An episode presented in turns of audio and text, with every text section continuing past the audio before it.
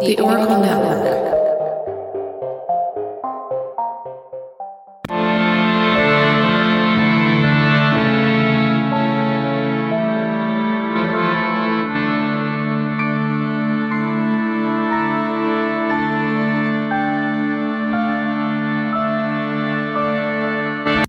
Hello and welcome to Ye Olde Crime, where we discuss the funny, strange, and obscure crimes of yesteryear. I'm your host, Lindsay Valenti, and with me is my sister and co-host, Maddie Stengel. Hello. Hello. How's it going? It's going. Yeah. It's uh finally turning cold where we Mhm. are. Mhm. So it's like nice and cozy, but at the same time, your body is like, do we want to just like shut down for a week and be sick or are we good? yeah. So I've been kind of teetering on that line of like allergy sickness. Mm-hmm. I So think I had that last week. I can't remember. The days Yeah. all blur together. the second it goes from like 75 degrees to 34, like you know that your body's going to just hate you the next It's day. gonna screw up. It's gonna be Yeah. like, what happened? Body's like, I'm not waking up. I don't know if you know this, but we are permanently on this bed for the rest of your life. Good luck. We are on hold right now. Yeah. So, because of that, I feel like I've been kind of in a daze like this whole week. It's just been kind of a sleepy week. All right. This is our Halloween special. Ooh, spoopy. And we have some fun stories that were written into us. We have two recorded messages. Awesome. But our first story comes from our friend Chris at the Dial a Crime podcast. Hey, Chris. So he says, okay, to preface, my dad was a ghost hunter. Ooh. He told me his stories, so many of them are his, and I recount the best one in an issue of my zine, which I will link to the PDF in the show notes. Nice. And I also talk about a sighting I was near but not seeing in the Hmm. in the article. I also have a story that I tell a lot about living in a haunted dorm. Emerson College used to own the Charlesgate Hotel, which is now condos, I think. Oh, Haunted condos. haunting condos. Ooh, it's so ritzy. Water your lawn. you get like ghost fines. In my freshman year, I lived on the second floor. The floor always bounced when you walked on it. No, absolutely not. Yeah. One night, Gross. I was walking to watch 120 minutes, and I could feel the floor bouncing like someone was walking just a bit behind me. Absolutely not. I stopped and turned, and the steps continued a couple of steps and then stopped. I turned around, and there was nothing there. Hello. I started walking again, and then a few seconds later, it started up. No. This happened a few more times until I just sprinted down the hall and jumped into the common room where the TV was. The steps sped up and continued down the hall. Ugh. Ugh. I hate it. I hate all of it. A few minutes later, the girl I had the biggest crush on ran in, jumped into my arms, saying that a man had just walked through her wall. Oh my god. No. I, No. hate, I hate it. I hate all of it. Make it stop. Thank you for that terrifying story, Chris. I hope you caught her when she jumped into your arms right? And she didn't like smack you in the face and cause permanent damage. Yeah. This next story comes from Reggie of the Six Sheets Under podcast. Ooh. Hi, Reggie. He says, Hello. Hello. My name is Reggie, and I'm from the podcast Six Sheets Under. I have a pretty spooky story about a possession event me and my roommates witnessed.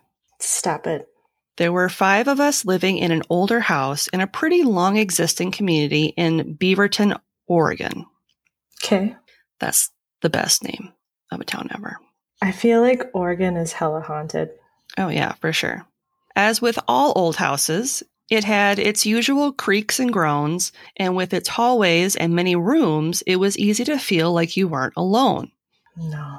All of us in the house would see things occasionally, often enough that it was common for us to hustle to a safe bedroom a little faster in the dark. What's a safe bedroom? They can walk through walls. you heard the last story. Maybe it had like a bunch of salt, like a salt ring around it or something. Right, just a rosary right on it. Yeah. Most commonly seen was the shadowed man in a top hat that resided in the kitchen, while a pale child was seen sulking in corners or crawling on the wall. Stop. No. No. Absolutely not. And also, don't cook with a hat on, like Yeah. a top hat. That's just stupid. Guessing he didn't like using the stairs for the child. The possession, though, was new. My brother, a roommate, and myself were in the garage watching a movie. The garage was the hangout room. Okay. I love that. Yeah, a little late into the night. Suddenly, my brother sitting next to me went silent and turned and looked at me. His eyes had flushed red like blood vessels had popped, and when I made eye contact, he said very calmly, I have to kill you. What? Keep in mind, there were no drugs involved. We were pretty straight edged then. I asked what he was talking about, and he repeated, I have to kill you, and grabbed my throat. Oh my God. I wasn't going to take that from my younger brother and proceeded to wrestle him off me. I managed to eventually pin him by the neck with a weightlifting bar. Even with my weight and the bar, my brother was a handful to keep pinned. At this point, the roommate already in the room is in hysterics and tears as two more roommates come in to see what's going on. Oh my gosh. Later, we would all confirm the eyes were in fact red. With help, I managed to begin to apply a sleeper move on my brother, and he began to shout, Andrew Munson gives me strength, and various other rantings involving that name. Ew. Eventually, my brother passed out, and we moved him to a couch in the main living room. After a few minutes, we woke him and questioned what the hell he was doing. Yeah. Blinking awake as if from a nice sleep, his eyes were blue again. He had no recollection of anything and was asking why he was laying on the couch and how he got there. Ugh. He had no marks from the struggle and claimed he felt fine. The next day, I went online to see if I could find anything about that name and Yeah. discovered there was an Andrew Munson buried in a cemetery not far from the house. Stop it. Deciding that was enough, we all left it as another quirk of the house and didn't pursue it any further. You guys. Reggie, That's spoken like such a such a broke like college kid. kid. Like, you know, at least it wasn't a rat. yeah, this is happening. it's fine. That is my story. There are other stories involving that house, including my own near, possibly actual death from asthma, which led to a lot more creepy happenings for a while after that. Gross. Sorry if the story was a lot to read, but I do enjoy telling it, and we still talk about it even 10 years later. I bet you do. Hope it was entertaining at least. Reggie Mills. Yeah. If entertaining equals terrifying, then yes. Thank you, Reggie. You have succeeded thoroughly. Yes. I'm gonna go cry in my room now. With all the lights on and a circle of salt around me. I said good day. We are joined today by a very special guest, all the way from South Africa, which is our first person from South Africa. So it's very exciting. Super exciting. And this is Nix from the Sounds Creepy podcast. Hey guys, thanks for having me on. Yes, thank you so much for reaching out. So, Nix responded to my call on Twitter for creepy paranormal stories and immediately wrote to me and was like, Do you want to learn about some cryptids? And I was like, Yes, yes, I Yep. do. So, she is going to delight us today with some local cryptids from South Africa. So, I will now be quiet and let her take over and tell, delight us with some tales. I'd like to start our South African cryptid journey off with Grootslang. Uh, Grootslang is loosely translated means big snake. It's a South Ooh. African legend that originated in the secluded Richtersveld region. Sorry, there's going to be a lot of Afrikaans names and things in here. They're going to sound a little odd. I love it. Yeah, I think it's awesome. At least, hopefully, I don't have to apologize to anybody for pronunciation on this one. we apologize every episode, so it's totally fine. There's a blanket apology. We've got the correction cubby open if you need it. Yeah, for sure. no problem.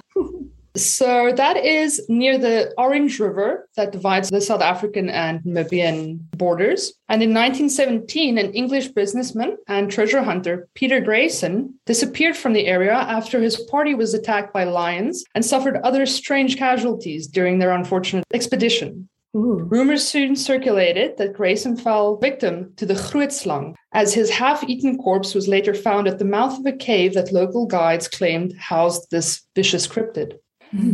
Legend has it, shall I say. The Grootslang was created by the early gods that were still new to crafting the creatures of Earth, and it was described as a prim- primordial, elephant sized, snake like creature with four tusks, shining skin, and breath that instantly killed its victims. Absolutely not. That's No. fine. None of that. I'm sorry. The gods messed up. We do. well, it's funny that you say that. They say it's often depicted with orange gems for eyes or having the body of an elephant and the tail of a snake. Okay. It lives in the Cornelskop Wondergat or wan- Wonder Hole. Wonder Hole. There's something Oh, for wonderful. Okay. Which is rumored to be a diamond filled cave connected to the ocean that's roughly 40 miles away from said Wonder Hole. Hmm. Realizing that they had erred in giving it immense strength, cunning, and intellect, the gods split the Grootslang into separate creatures, which is how the first snakes and elephants were created. Oh, that's cool. I like Do they that. get along? So they did do that. They were like, "Well, there you go." I, I don't know if they did, but I mean, they were like, "Yeah, uh, this was a this was not a good idea. So let's just divide those up, Yeah, see if we can sort this out." that makes more sense. They say one of the original Grootslang escaped and sired all others of its kind, and others say a handful avoided being subdivided by the gods and can be found in warm waters and lakes across the area. No. One is even said to exist in Benin, Benin, West Africa, though no one actually knows how it got there. Hmm. I bet it was just sheer force of will. It was like, you know what? I'm gonna do this. And it made the Yeah. I can do it because I'm extremely cunning and I'm just gonna, I don't know, maybe hike up. You can you can walk there. So I guess if you're an elephant, you can walk there. There you go. Yeah. It feeds on unsuspecting elephants by luring them into its cave and then devouring them. They're not picky eaters, though, and are said to eat anybody that wanders into their domain. Oh. Interesting to me, though, because if you know anything about the Richtersveld and you know anything about the area, there might have been elephants there many, many years ago, but there certainly aren't any right now because it's extremely arid. Okay. It's a mountainous area and there's basically almost nothing there. So that's why it's not picky anymore. It's like if you if you're silly enough to come over here, I'm gonna eat you're choosing- Yeah. Listen, it's been a long time. Legend has it that if you're caught by a Grootslang, you can barter your freedom with precious gems to avoid being tormented and tortured to death by this bloodthirsty beast that would play with its food before consuming it piece by piece. Nope. No thanks. I'm never going to the mountains in South Africa. This is great. It's never It's a once. very small and secluded area. I swear it's not everywhere. It's just just for the for the crazy people living in the middle of nowhere. It's also been known to shapeshift into a beautiful maiden that lurks by the banks of the Orange River and lures men to their watery death. Kind of like mermaids, hmm the first mermaids. Keep that one in mind because the next one is the Karoo mermaid. Mm. But first, let's just have a look at pop culture references for the Grootslang. It was featured in two well-known, well, one very well-known podcast, The Paranormal Life, Mhm. episode 188, and episode 25 of the Meet My Monsters podcast, which is a South African podcast about cryptids. Okay. Cool. It also featured in several books, a mobile game, the Lumberjanes comic book series. I don't know if you ladies are familiar. Mhm. And most notably, a Cartoon Network show about cryptozoology called The Secret Saturdays, which started airing in 2008. Hmm. What? That sounds cool. I need to look that up. Yeah. Right, right. So the next one is the Karoo mermaid, which is actually a desert mermaid. Huh. Okay. That doesn't even make any sense. South Africa, what are you doing? So the thing with the Karoo mermaid is that 250 million years ago, the small Karoo, the Klein Karoo as we call it, was actually submerged underwater Okay. And as the oceans receded, it left behind a fertile valley in which the Karoo mermaid can be found. Okay. So if you drive from the top of the country and you come down, it becomes more and more arid. And then you Mhm. actually hit this mountain pass, which is the Meiringspoort Canyon. And there are water pools there. And we actually Oh. stopped there on the way here and we hiked up and you can see them there. You see kids jumping off of, you know, rock faces into Cool. the pools. Little did I know that the Karoo mermaid is supposedly that's her haunt. okay. So-. Watch out, children. They say that she is found next to deep mountainous pools in the Meiringspoort Canyon between the arid Klein and Groot Karoo semi-deserts. She's described as a dark-haired woman with blue eyes, pink cheeks, bless her, she wears blush, Yeah. and a fishtail, and she lounges beside dark freshwater pools, combing her hair, true mermaid style. As they do. Yes. Because I mean, what else are you gonna do? You know, you're stuck in this place. It's the only water for miles around. You're like, I've, I've already lured so many men to their deaths. What will I do today? Yeah. I guess I'll just have to comb my hair. It's not like you can crawl your way to another pool. You're gonna you're kind of stuck there. Yeah, it's true. Interesting though, because they say that she moves around when there are floods in the area. Oh, okay.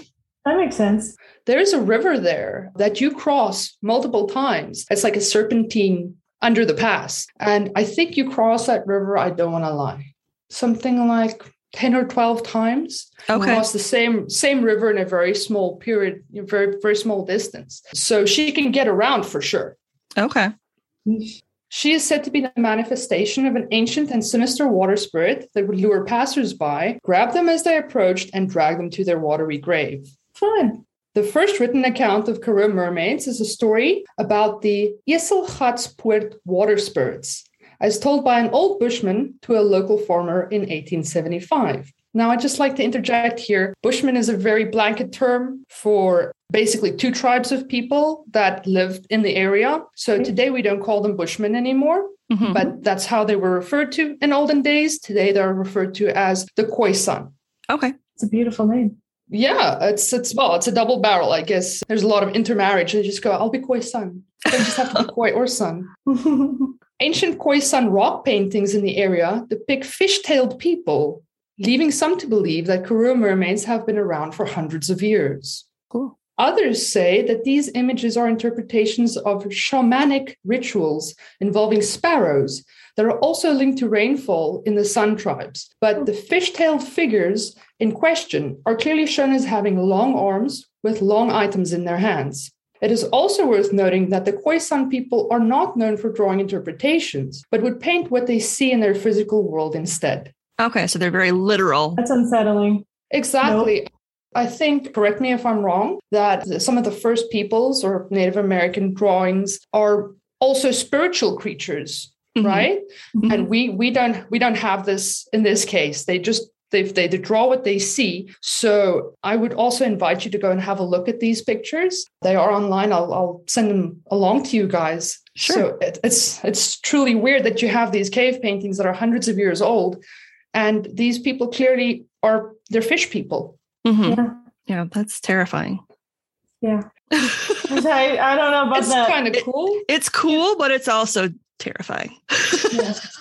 Well, I tell you, the other thing that's really strange about these pictures is that it looks like they have spears. I was just gonna say, like, they had- sticks in their hands. yeah.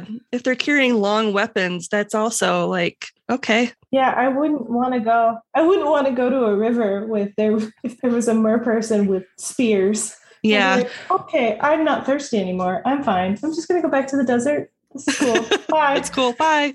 Which is also kind of how the the Khoisan people depict themselves, especially during hunting and things like that. There's always the spear in the hand, you know, the typical imagery. So, like I said, go have a look at that, and you'll see fish people with what with what looks like spears, to me at least. they took them from the Khoisan people.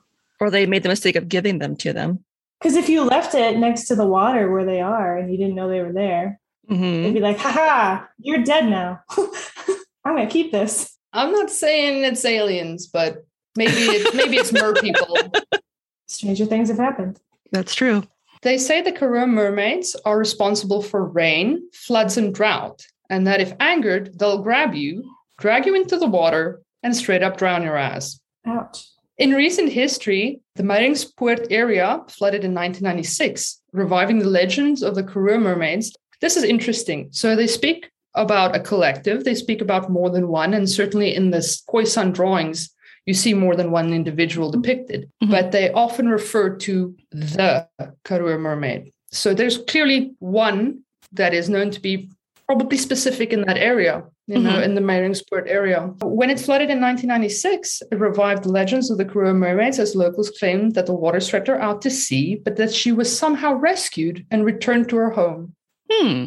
Isn't that kind of counterintuitive to what the legend and lore surrounding them is? Like, because why would they save her as opposed to drowning and eating her or whatever they do with them after they drown them? Well, it's because they are a symbol of fertility. Oh, You know, they're oh. they're also associated with the rain. Oh, okay. And maybe because it was it was a woman as opposed to a man, they were like, "Well, we have to save you." Oh, maybe And, I don't know. I, Those I- I rosy don't know. cheeks. I don't know. It's those rosy cheeks, you know, mm. the long dark hair, and they say that she has black hair and blue eyes. So sounds like she's a dish, Yep. yeah, sushi sushi dish. I don't know. There you go.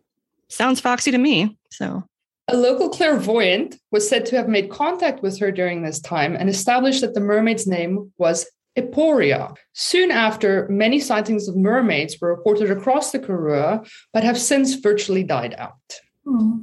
As a symbol of the feminine life force and fertility, the mermaids of the Karoo have the power to summon rain to soak the arid plains, causing the Karoo to burst into life with colorful succulent plants that attract scores of photographers and tourists to the area every year. that's cool.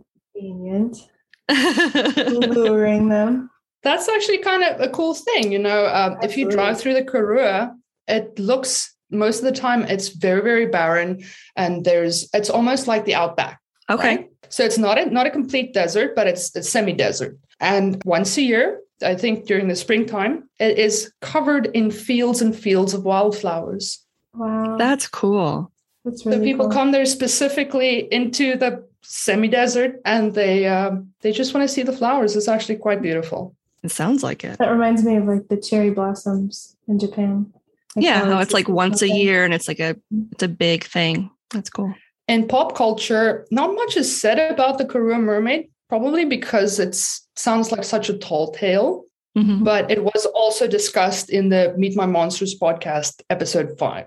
Nice. Then the last one that I have for you is the Tokolosi. I don't know if you guys have ever heard about it. It's the most famous Mm-mm. one that we have. I don't know. Where I come from, it's pronounced Tokoloshi. Okay. So it stems from the Zulu Xhosa mythology. And the Tokoloshi has various names like Tikoloshe, Tokoloshe, or Hili in other parts of Africa, and hints at possible Haitian zombie folklore origins. Ooh.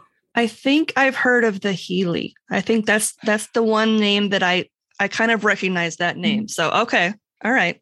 That's why I put that one in there because I know sometimes I've heard people speak of the Hili. So they might be related, but it might not be exactly the same. Okay. All right. This mischievous dwarf like water sprite harnesses the power of invisibility by drinking water or swallowing a stone. Oh, very different things. Okay. Well, you'll find that a lot of these spirits are they they surround waterways and things like that. And even traditional healers in South Africa, or what we call sangomas, Mhm. they there is very little known about how to become a sangoma, especially to people outside of the culture. They don't share those things. But what's interesting is that I've heard people say that you go to a water spirit that lives in the ocean or in a big body of water Mhm. and you spend i'm not sure i remember him saying two weeks or a couple of days underwater communing with this spirit Hmm. and when they do their rites they go to beaches and water is a very integral part of the whole thing they'll also bottle water from the ocean and from waterways to use in their practices Okay. The Tokoloshi is said to have a large penis that it throws over its shoulder, and many ongoing reports tell of people, men and women, being sexually molested by the creature in informal settlements and townships across the country. Oh, that's awful. Some say it even causes infidelity and infertility. Wow. So that one just sucks. in Yeah. general. Like just a terrible, no good. Terrible little creature. Like I'd rather have be at risk of being eaten by the mermaid and having a baby. Like she, she brings fertility, but she also might eat you. I don't know. We'll see. this is just like this one might molest you or make you infertile or cheat on your spouse. Cool. Let's just Yeah. do that. The interesting thing about that is that reportedly, most people seek the help of a tokoloshi because of jealousy. So I don't know Oh. if that and the infidelity and That even would- infertility to a certain degree go with that. As we well know, we often seek other reasons for things happening, hmm you know, supernatural reasons. And this might be a convenient thing to play into it because the Tokoloshi legend lives on till today. It is very common in South Africa to read about it in uh, certain newspapers, for people to talk about it. It's still a hot topic, and it's, you know, very many years after the fact Wow. That's interesting. So it is definitely it's a it's a part of culture you know people talk about it on the streets and they're so influenced by it that the superstitions uh, surrounding the tokoloshi can be seen in people's homes Oh. I've personally seen it especially black people that come from or, or live in informal settlements or in townships in south africa the thing is you know it's easy to make light of these things when you're all snug in your your home and living this western life and having this western Mhm. view but when you're in the middle of nowhere a lot of these people come from other african countries and Mhm. they have no one here and there's no one looking out for them and they hear these these rumors these legends and these stories about these vile creatures if you hear about how to stave them off i mean i'd rather take that chance Yeah. because Yep. you know there's the, the risk you know not, nothing bad is going to happen if you do it but something bad might happen if you don't Yep. Yeah. So the tokoloshi can be called upon to scare children cause illness and even death to those who cross its master this vile creature is known to bite the toes off of its unsuspecting victims as they sleep, and the Tokoloshi can only be banished by an apostolic pastor or a Sangoma slash traditional healer for the right price. Ooh, makes sense. that's awful. Imagine that you're like just chilling and the next minute, toes bitten off. Yeah. How did that happen? You Yeah. have no toes and now you're broke. yeah. So you don't lose Well, more of your toes. The joke there also is that it's often been said that the sangomas that they go to to dispel these creatures are oftentimes the ones that put the curse on them in the first place. Ouch. Oh, geez. So you get them coming and going. Uh, there you go. That's how you make money, girl. Don't don't hate don't hate the player, hate the game. Yep. When it comes to the origin, the legend, which is still alive in indigenous South African folklore, started as a way to explain why people were dying in their huts at night during the cold winter months on the Gauteng Highveld. Mm. At the time, people were unaware that sleeping on the floor next to a fire depletes the oxygen in the room and that heavy Mm. carbon monoxide sinks to the floor, causing seemingly unexpected and unexplained death. yeah. However, sleeping in an elevated position in a bed stacked on top of bricks or paint cans is the only proven way to stay safe from the tokoloshi, as it can't climb high objects thanks to its diminished stature. Okay. All right. So you will very often find that you will go into a black person's home and their bed will be on bricks or on paint cans. Obviously, not all people, some people, and a, a great proportion of people that I've known personally do that. So yeah, I mean, what's the risk? Yep. Yeah. No harm, no foul, man. Apart from falling out of bed and breaking a hip, I guess it's better than, you know, risking those toes. Yep. Yep. Also, isn't that just another thing of I can't dangle anything over the side? Yeah. Yeah. Right? It's just like, Yeah. oh, no, Yep. Okay, here's an in- interesting thing the creation. To call forth a Tokoloshi, you need to approach an evil witch doctor or Sangoma. Granted, they are not the same thing, to take vengeance on your enemy. In return, you have to trade the soul of a loved one as payment, but you can't choose who to sacrifice. The choice is up to the beast. Oh, okay. That's quite the sacrifice. That is, yeah. They'd be like, Jealousy. ah, you know, like, oh, no, it's okay. Take someone. Oh, don't take my mother. Ah, too bad. Might Yeah. just, might just have to, you know, might just have to take the old lady. I don't know. This doesn't sound like a good deal. No. Yeah. The Sangoma prepares a body for possession by gouging out the eyes, ripping out the tongue, scramble the brain to curb autonomy. Magical powders are then sprinkled on the body in order to shrink it so that it can fit into tight spaces and easily hide out of sight as it lies in wait for its victims. Ugh. No, none of it. Not a bit of it. No, thank you. It sounds a little bit like the mummification process, Yeah, it does. Only only without the taking out of the organs, I guess. Right. In this case, it does remind me a little bit of Haitian zombies. Yes. you know voodoo Yep. zombies where they're especially the powder thing uh, i don't know what was what was the one that i recently saw the most recent example of that that i actually physically watched was the serpent and the rainbow okay. Yep. bill, bill pullman they Mhm. blow the powder into his face and that sort of whatever so i think a lot of these are taken from those traditions and just sort of modernized or or, or made to fit into the modern setting for, for what Mhm. these people want. Because I mean, before Africa was colonized, of course, these stories would, would run across the borders.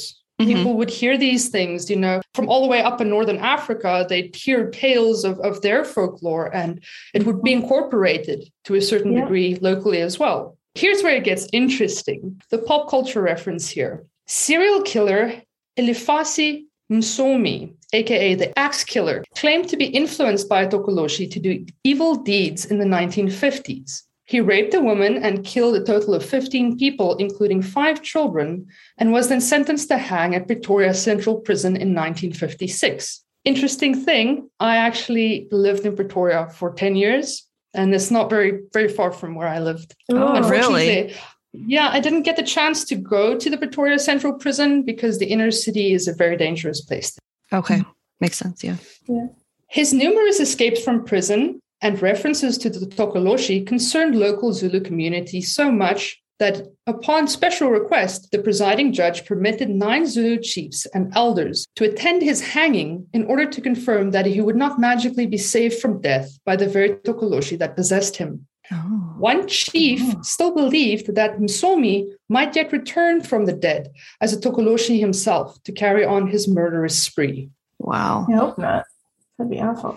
So imagine that you're so scared of a thing that you believe that that person's not going to die or that they're going to come back as said creature. I mean, this was in the 1950s. This was not, not very long ago. Yeah. I was Yeah. going to say that's not that long ago. That's crazy. Yeah. Tragically, several infants and toddler deaths have been reported over the years where a relative or a jealous lover killed a child suspected of being a Tokoloshi. Oh.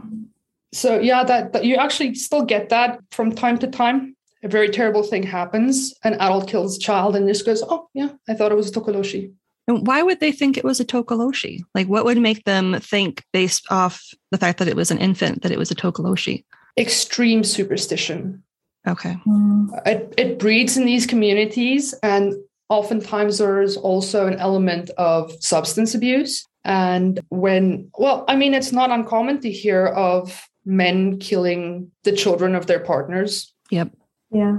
so it might be a convenient scapegoat but um, Mhm. there have definitely legitimately been people that said that they thought an infant was masquerading as or, or uh, Tokoloshi was masquerading as an infant Mhm. because some some legends also say that it doesn't just come at you with its real physical form first it's like a spirit that manifests and as you said little things go wrong here and there Yep. certain bad lucks and then it manifests as something familiar to you before the, the veil is lifted Okay. Right. So Yeah. there is a specific story that I read, an article that I think took place uh, 2009, if I'm not mistaken, where a family member killed an infant, a sleeping infant, uh, while they were having a festival. And he was just screaming that this child is a Tokoloshi. And he beat him to death while his Aw. mother was out of the house.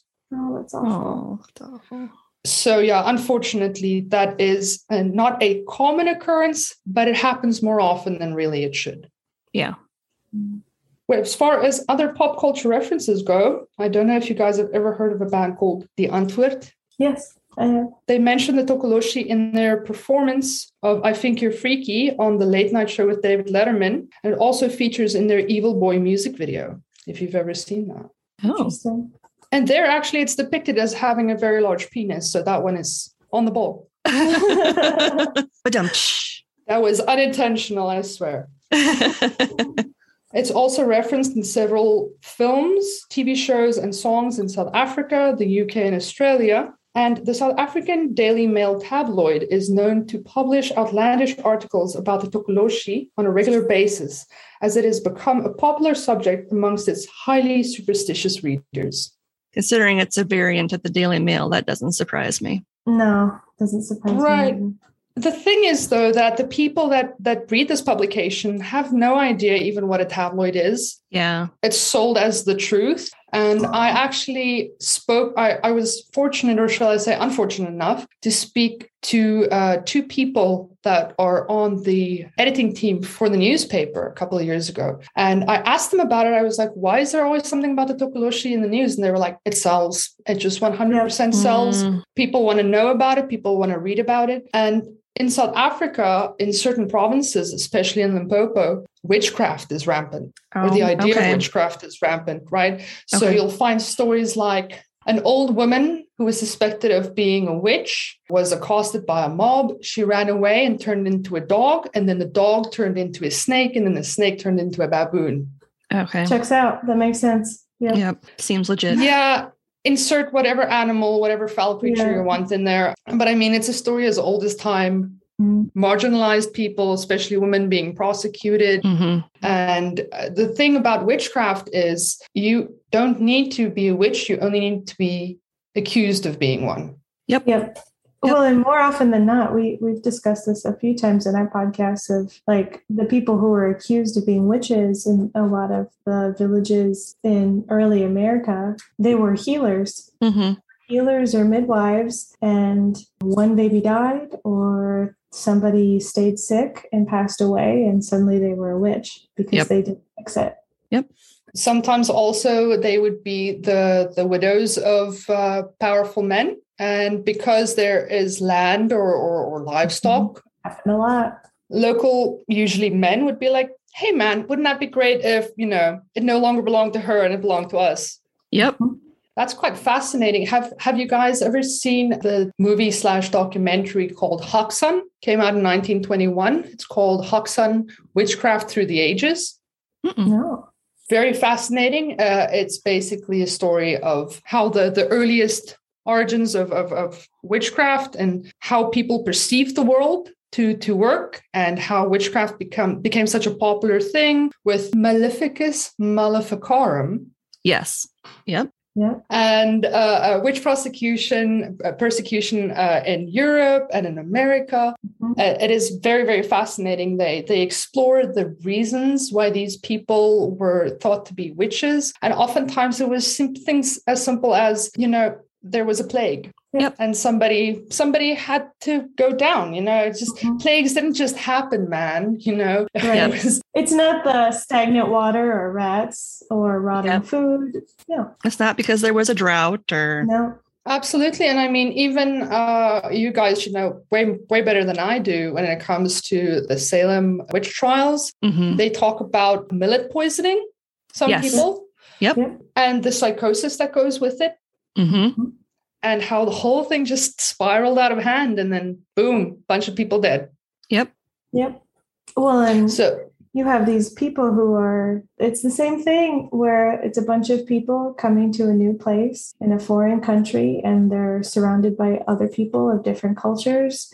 And They're bringing their own superstitions with They're them. bringing their own superstitions. They have the superstitions of the First Nation people that they're meeting for the first time. And there's a lot of conflict. There's not enough food. There's harsh weather and new diseases that they aren't familiar with. So, Yep. that, like, witchcraft was a scapegoat for people who couldn't cope with reality.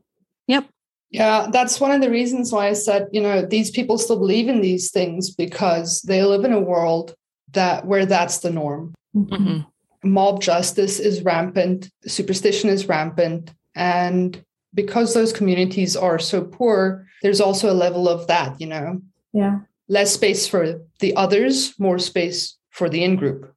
Mhm. And that's about it. That's all I've got for you, ladies. Since we have you, would you like to share with our listeners where they can find your podcast and where they can find you on social media? Currently, I am working towards uh, October 30th release, the mm-hmm. day before Halloween, with Perfect. a bonus episode on Halloween Day. So I'm also working with a co host now. Originally, I was going to do a solo pod, but I have a co host with whom I'm very well befriended, and I'm very excited to record with them. Awesome. And my podcast, or our podcast in this case, is about creepy moments in film. Mm-hmm. The kind of stuff that might not necessarily be in a horror film, but are horrific in themselves and stick in our minds. And yeah. I've found that a lot of people, a lot of podcasts, they'll talk about the movie as a whole and then sort of go, oh, you know that scene? Oh, yeah, that scene's terrible. And then just sort of move on. Where I take those scenes, I pick them apart, and usually my favorite ones go with some form of contemporary music. And it's interesting to see how the song and the moment, the scene becomes, be- they become more than the sum of its parts, you know? Mm-hmm. Mm-hmm. And why those things are so strange to us. Mm-hmm. I like it. Very interesting. So it debuts October 30th with a bonus episode on the 31st. Awesome. Yes. And then it would be a, it's a limited series, but I'm very excited to see what some of the people out there will think about it. And as a filmmaker, I'm very excited to share my story. That's yeah. Awesome. awesome. Congratulations. I hope it I hope it goes very well. Yeah. I look forward to listening much. to it. Yeah. I'm very excited. Same. Thank you. Awesome. Well, thank you again for being on and for telling us those very interesting stories of those cryptids. Yeah. And I will be sure to link to your social media in the show notes. I'll also be posting a couple of pictures of the Karoo mermaid, Tokoloshi, and the Grootslang if anybody would like to check those out. Oh, I'm absolutely awesome. going to do that. Yeah, for sure. Know. This next one comes from our friend John, one of the hosts of the Everyone Dies in Sunderland podcast. Hi, John. Hello, John. So, in the 80s, where Everyone Dies in Sunderland is set, I mm-hmm. stayed overnight at my grandma's house while my parents were out. I don't know where they went, possibly a Tupperware party. Could be. Weirdly, my parents live near Tupperware headquarters in Kissimmee, Florida now, so they must have enjoyed it very much. That's such a strange coincidence. Is it close also, to a had, Chili's? I, I know that that would exist, but the fact that there is such a thing is Tupperware headquarters. um, that's a that's a new level that I didn't know the world needed. It's pretty great. My grandma had a three bedroom house, her bedroom, my dad's, and my uncle's. I always slept in my uncle's room, which had bookshelves above the bed. Mm-hmm. He was mm-hmm. the reader in the family before I came along. Nice. One night at bedtime, I suddenly freaked out, screaming about how I wouldn't sleep in my uncle's bed because it wasn't safe. So my oh. grandma put me in my dad's room instead. In the middle of the night, we were woken by a huge crash. The shelves above the bed in my uncle's room had collapsed, raining books and not to mention very solid and weighty bookends down on exactly where my tiny sleeping head would have been if I hadn't freaked out. No, absolutely not. To this day, I have no explanation. I hate that. And then he writes, Do sleep well. Don't have nightmares. he would. God damn it, John. God damn it, John. Well, I'm glad you weren't crushed by a bunch of what I'm assuming is heavy books. Mm-hmm. I'm assuming semi sturdy shelving and heavy bookends. Yeah. The bookends would have been the the clincher. The worst. Yeah. yeah.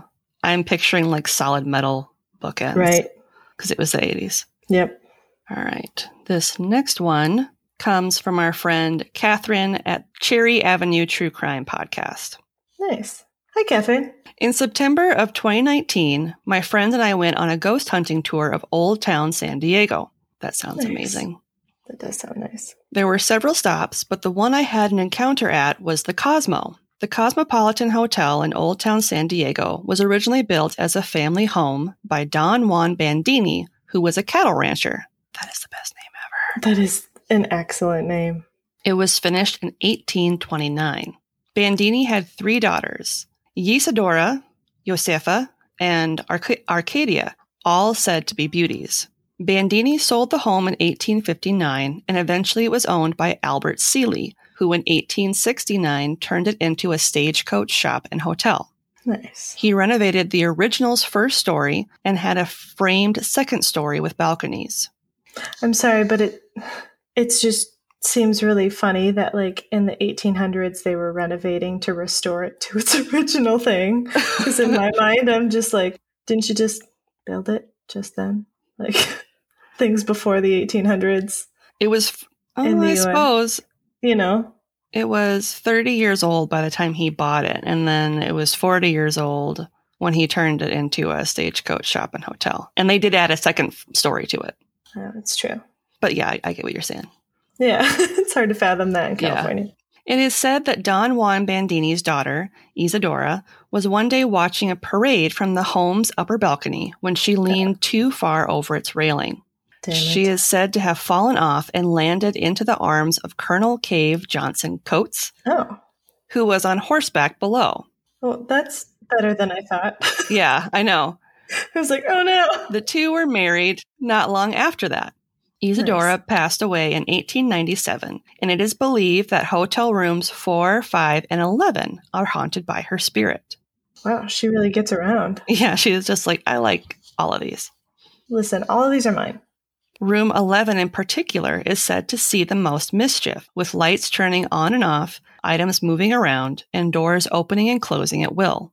Disembodied sounds are known to emanate from other rooms, though no one will be around. Ew. Perhaps the most prominent poltergeist to be witnessed is that of the famous Lady in Red. Nice. She mostly stays in rooms four and five. Oh man, so she likes the same space. Maybe maybe that's why Isadora, she's like, I have three rooms. I also have 11, bitch. Yeah. She mostly stays in rooms four and five, and her hauntings are said to be harmless. Other various hauntings have been reported. It was near midnight when we went into the hotel. Our poor guide was having a slow night, as it was just the two of us, myself, and my friend, and the guide. Hmm. it made it just that much more spooky. We went into the bar and dining area of the Cosmopolitan Hotel. The guide was telling us about a ghost kid some people have seen in the mirror hanging over the bar. No. No, the mirror. Come on, ghost kid. Like that's just Yeah. that's a good prank. Yeah. he encouraged us to take a picture. no. I did not want to see some ghost kid standing next to me in the mirror, so I quickly moved off to one of the small dining rooms. I had taken maybe three steps over the threshold of the empty room when I suddenly felt a male presence directly behind me and to my right. Nope. It was so strong, I fully expected to see him when I looked over my shoulder, but nothing was there. I can't tell you why it was a male presence. It was just something I knew or could sense. I hate that. At this point in time, we had done around five other ghost haunting locations in various parts of California, including some pretty spooky locations, and I had not felt anything that intense in any of them. Just to point out, I haven't been easily spooked. Hmm. Do you think it was the ban- bandita himself? Or maybe it was her husband, the husband Maybe. of the woman that fell off the balcony railing. Yeah. I'm not laughing because she fell off the balcony railing.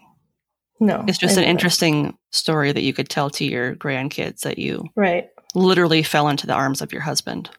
Right. And that's how you met. He literally caught me as I fell out of a window. And that's also like it's impossible to live up to, too. Like Yeah. all other suitors of her her children would be like, "Well, um, can you? If, would you catch me if I fell off that?" They'd be like, "Hell no!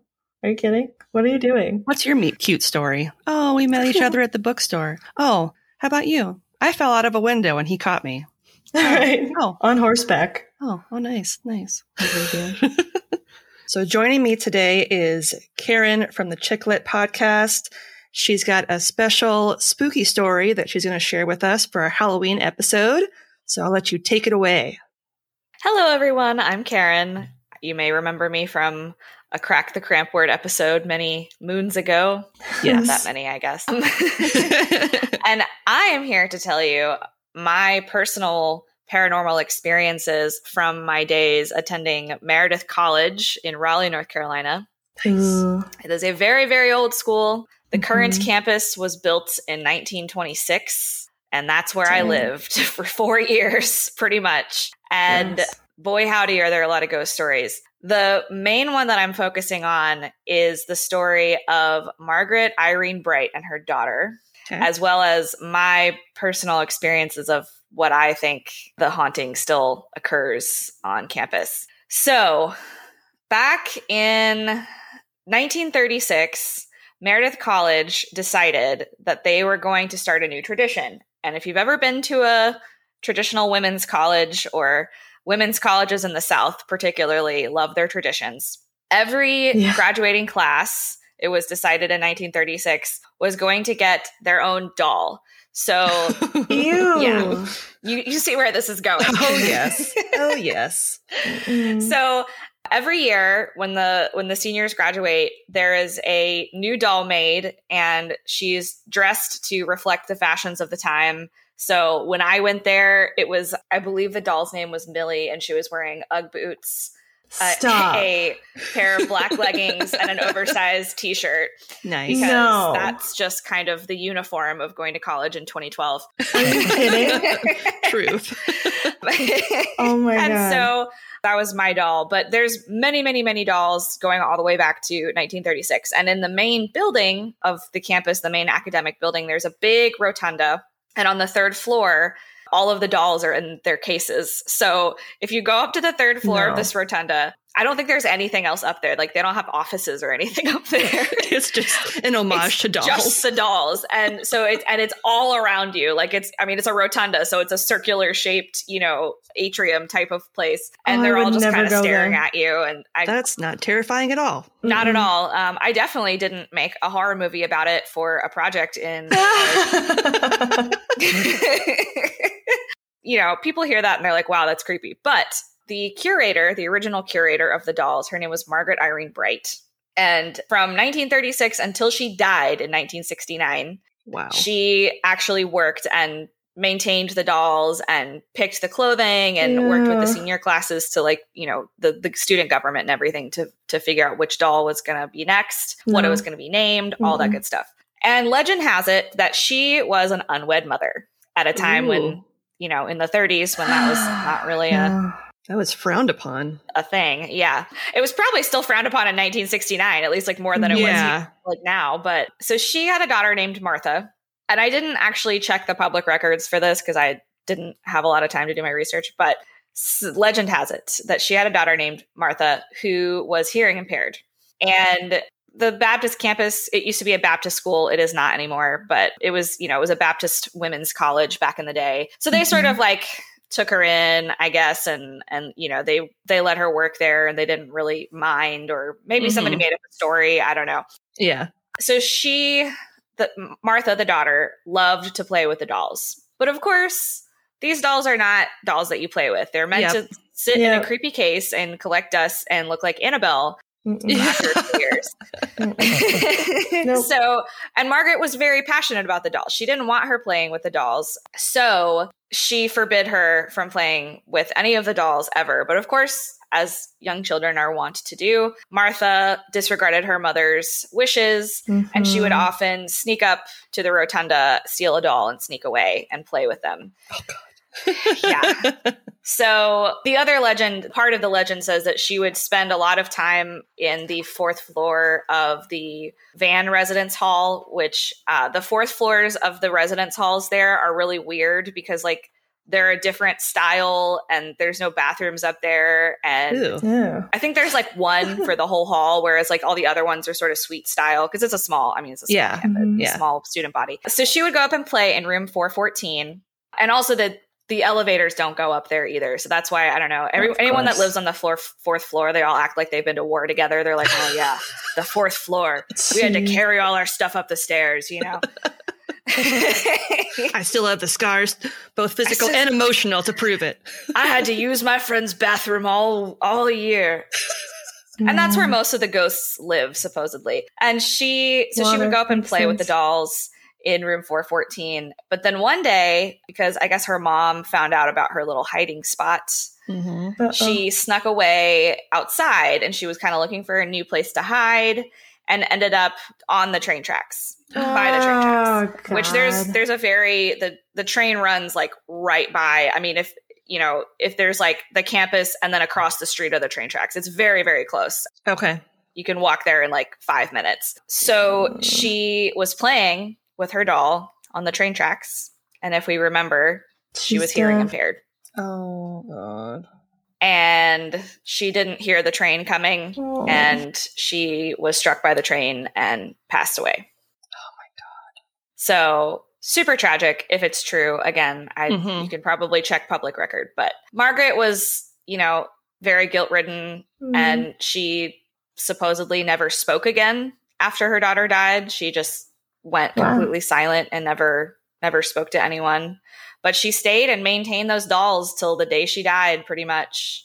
So the the experiences that some people have reported are seeing dolls go missing overnight and then the groundskeepers will find the doll the next day somewhere on the campus and also they people claim to have seen a figure of a small girl dressed in white playing with a Mm. doll spotted in the quad or parts of the surrounding campus mm-hmm. Yeah. and then when somebody would approach her she would just like vanish so yeah creepy creepy and I lived in Vann, which is the residence hall where she played, which surprisingly, none of my spooky occurrences happened there, though. It was actually my freshman year when I lived in Faircloth, and then my sophomore year okay.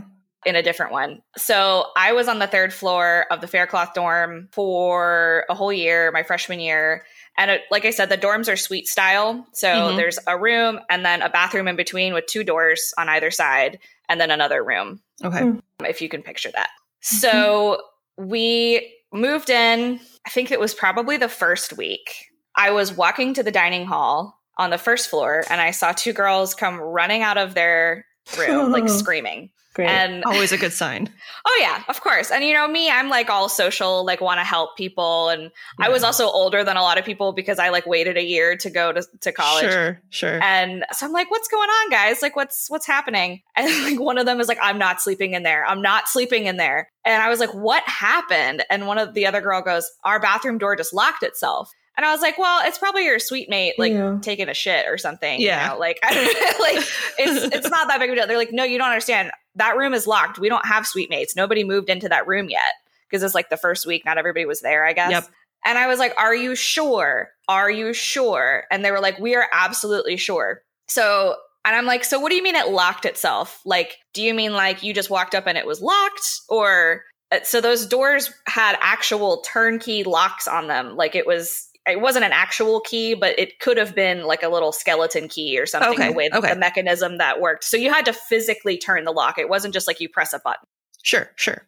And they were like, no, we were sitting on our bed and we watched the latch turn itself. no. oh my God. And I was like, okay, let's call security and get them to open it up for you. And they're like, we don't want to stay in there. We don't want to stay in there. And I'm like, maybe there's a reason nobody moved into that room. Yeah, no kidding. so then, The ghost was like, "Hey, neighbor, like, hey, um, just don't mind me. I gotta go. Um, I gotta take a ghost I'll shit. it. I gotta take a ghost shit. So Man.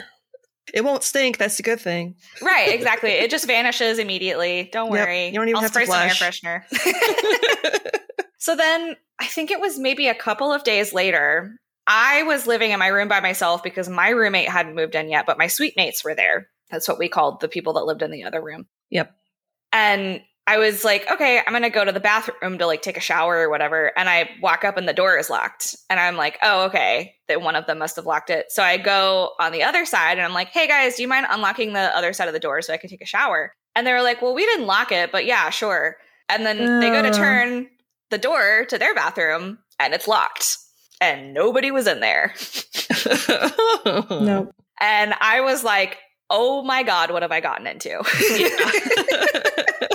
So that was my last experience freshman year. But finally, my last one for real, for real was my sophomore year. I lived in Brewer dorm that year, which was actually connected to Faircloth. All the dorms are kind of connected to each other. It's like a Sure. big quad. Mm-hmm. And so I lived on the first floor, but I was going up to visit somebody on the second or third floor, I think. So I took the elevator because I was lazy. Nice. some We've people out there there. like it's fine. right. Some people are out there like, you guys had elevators. Um, trust me, they were day. they were not. Uh, the labor commissioner signed the thing, but they were not up to standard. it was it was some rickety ass elevators.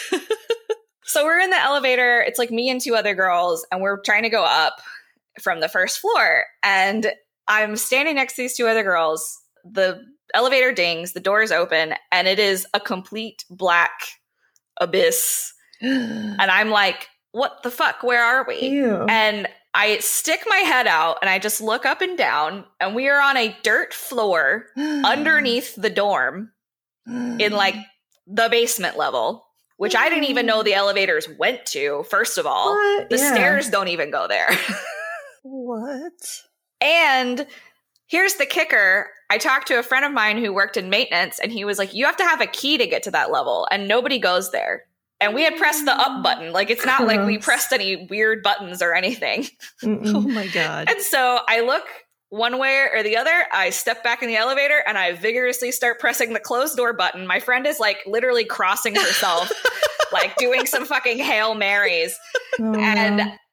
and we are like screaming. We're like, holy shit, holy shit, holy shit. What the fuck do we do? What do we do? Because the Oh elevator, my they wouldn't close. And then finally, after like 30 seconds, they close. We get back up to the first floor. They open again and we all run the fuck out of that elevator screaming. And then we just, I was like, I'm never taking this elevator ever again. Yep. Thank God I live on the first floor. Yeah, no kidding. but yeah, so that was my haunted experience at Meredith College and I'm I know other people have had similar experiences and maybe not even similar experiences but that campus was actually voted most haunted in America by hauntedDorm.com. I don't know if that really means anything. HauntedDorm.com. It's like a really legit source. Oh yeah, absolutely. but I did find it in an Atlas Obscura article as well. Okay, that's a more So- legit source. Yeah, a little bit, yeah. So yeah, so that's that's the story of the Meredith College doll haunting and my experience with it.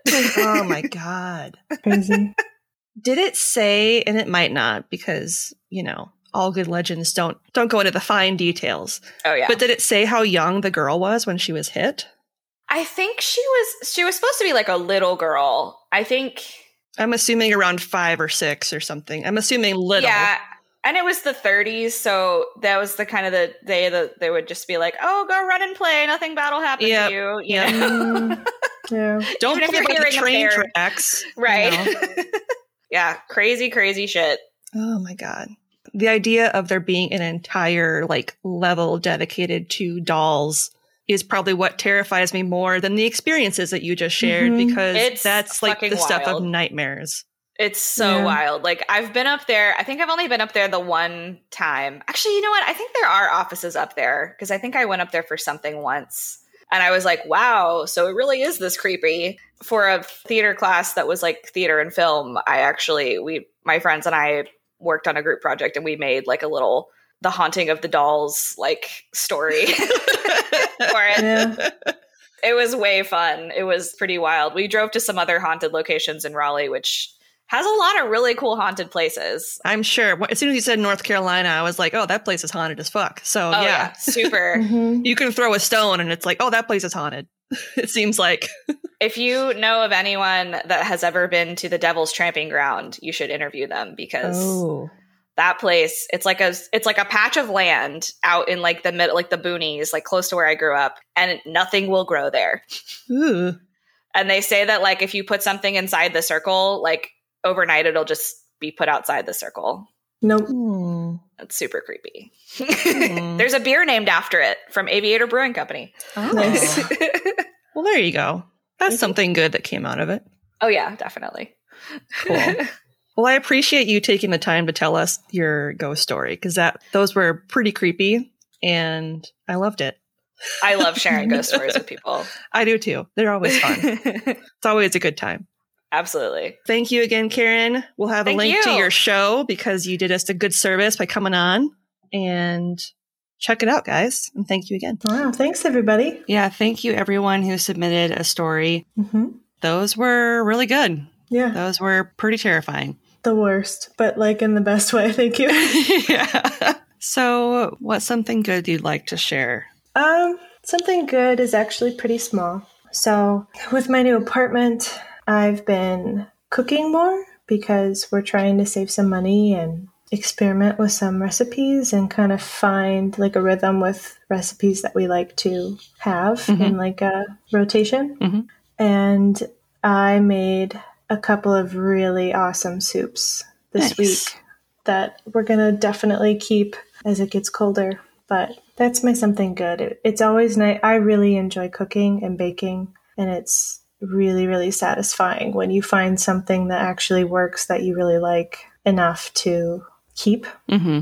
And my my partner is pretty picky, and he said that the chicken wild rice soup I made was the best he's ever had. Ooh. And he doesn't like give compliments like that freely. So awesome. Yeah, that was that was a good moment. I love it when people enjoy the food I make. So that was kind of it was just a nice little moment. Got to have some soup and cuddle and watch Bake Off, and it was great. Nice. What about you? What's something good this week? So Thomas's work had a Halloween get together where like family was invited, mm-hmm. and they had a costume contest. Oh man! And I brought your inflatable tube guy costume. you did, and I won. Oh yay! That's awesome. I actually just shared. I'll have to send it to you because I have the best picture of me wearing the inflatable tube guy costume with Willie as the car salesman. Mm-hmm. And then I had the person that took the picture have the business card, the fake business card for Shitsubishi Motors. and it has like a Shih Tzu on it because Willie looks super annoyed. Yeah, I remember that photo. Ever. Yeah, we'll have to put it on Instagram or something. Yeah, I was telling one of Thomas's coworkers about like where the costume came from because she's like, "Did you make mm-hmm. it?" And I was like, "No, I didn't make it." My sister no, made it. I made it with a, a really good friend of mine. And I told her about like the couple's costume thing that you do with Willie every once in a while. And yeah. she was like, that's awesome. So, yeah. Actually, if if we can pull it off in time this year, my partner and I are going to do like a Pokemon theme with our two dogs. We'll see. Nice. We'll be we're going to try to catch them all. Good luck. Thank you. We'll see if it actually happens. If you don't see anything on social media, it didn't. Nothing happened. We'll see. All right. Well, on that note, let's start shutting it down. Mm-hmm. You can find us online at yeoldecrimepodcast.com. We're also on Twitter at yeoldecrimepod and on Instagram at yeoldecrimepodcast. We are on YouTube. You should definitely check out our channel if you are interested in just kind of either checking out all the Cramp Word episodes, which are mm-hmm. in a mm-hmm. separate playlist, or listening to everything in one long stream. Yep. You can subscribe. Subscribe. I think it's called Click That Bell, if I'm remembering right. Click that bell because then that notifies them when they when a new video drops. So yeah. click that bell. I feel ancient saying that. Yep. if you want to stay ancient, you can write to our PO box. Yeah. You got stamps? Do you got some stamps? Do you remember what the post office is?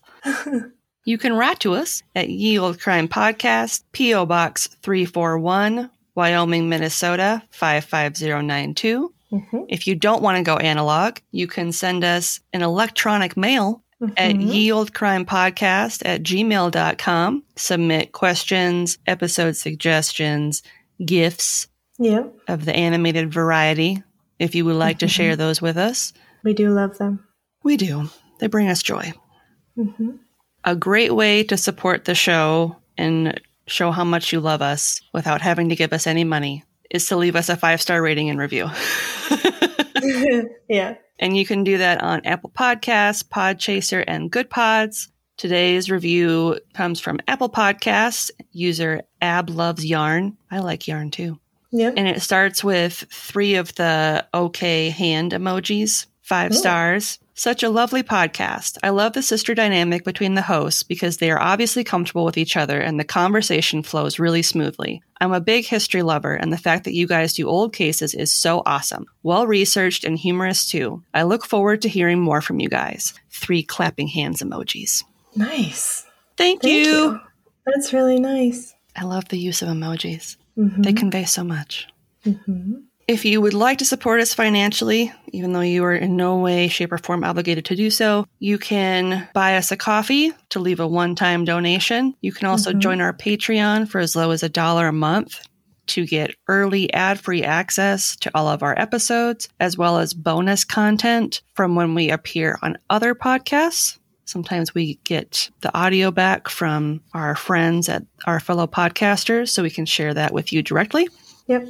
You can also purchase our merch on our TeePublic store. I don't know of a sale right now, but I'm sure there's one coming up in November because there's sales every month. So stay tuned for that.